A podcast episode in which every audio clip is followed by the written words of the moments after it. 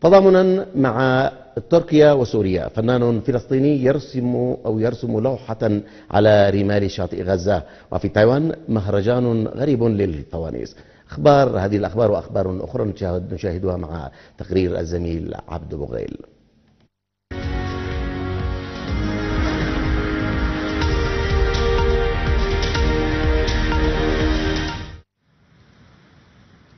رسم فنان فلسطيني لوحة على رمال شاطئ بحر قطاع غزة تضامنا مع المتضررين من الزلزال في سوريا وتركيا.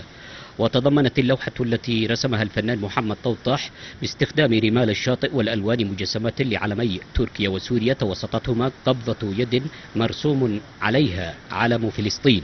وقال الرسام طوطح نحن كشعب فلسطيني ذقنا الألم والوجع ونشعر بما حل بأهلنا في سوريا وتركيا من مصيبة.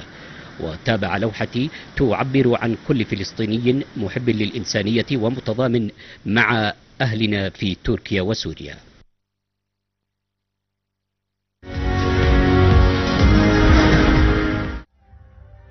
تجمع المئات في مدينة تايبيبه الجديدة المحاذية للعاصمة التايوانية للمشاركة في مهرجان الفوانيس السنوي الذي يقام احتفالا بنهاية العام الصيني.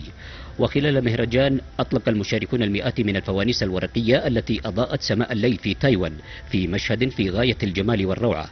وكانت الفوانيس قديما تستخدم كوسيلة للتواصل بين القرويين التايوانيين لكنها تستخدم حاليا لحمل الأمنيات والحظ الجيد كما ترمز الفوانيس إلى الأشخاص الذين يتركون الماضي ويبدأون بحياة جديدة.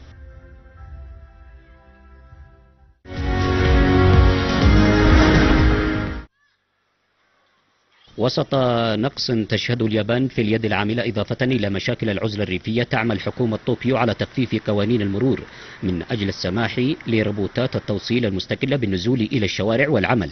واليابان أحد البلدان وأكثرها في شعوب العالم تقدما في السن حيث يزيد عمر ما يقرب من 30% من مواطنيها عن 65 عاما. وقد تكون الروبوتات ذاتية القيادة مفتاحا لحل هذه المشاكل وحاليا تعمل عدة شركات يابانية بشكل مشترك على اختبار هذه الروبوتات في شوارع طوكيو.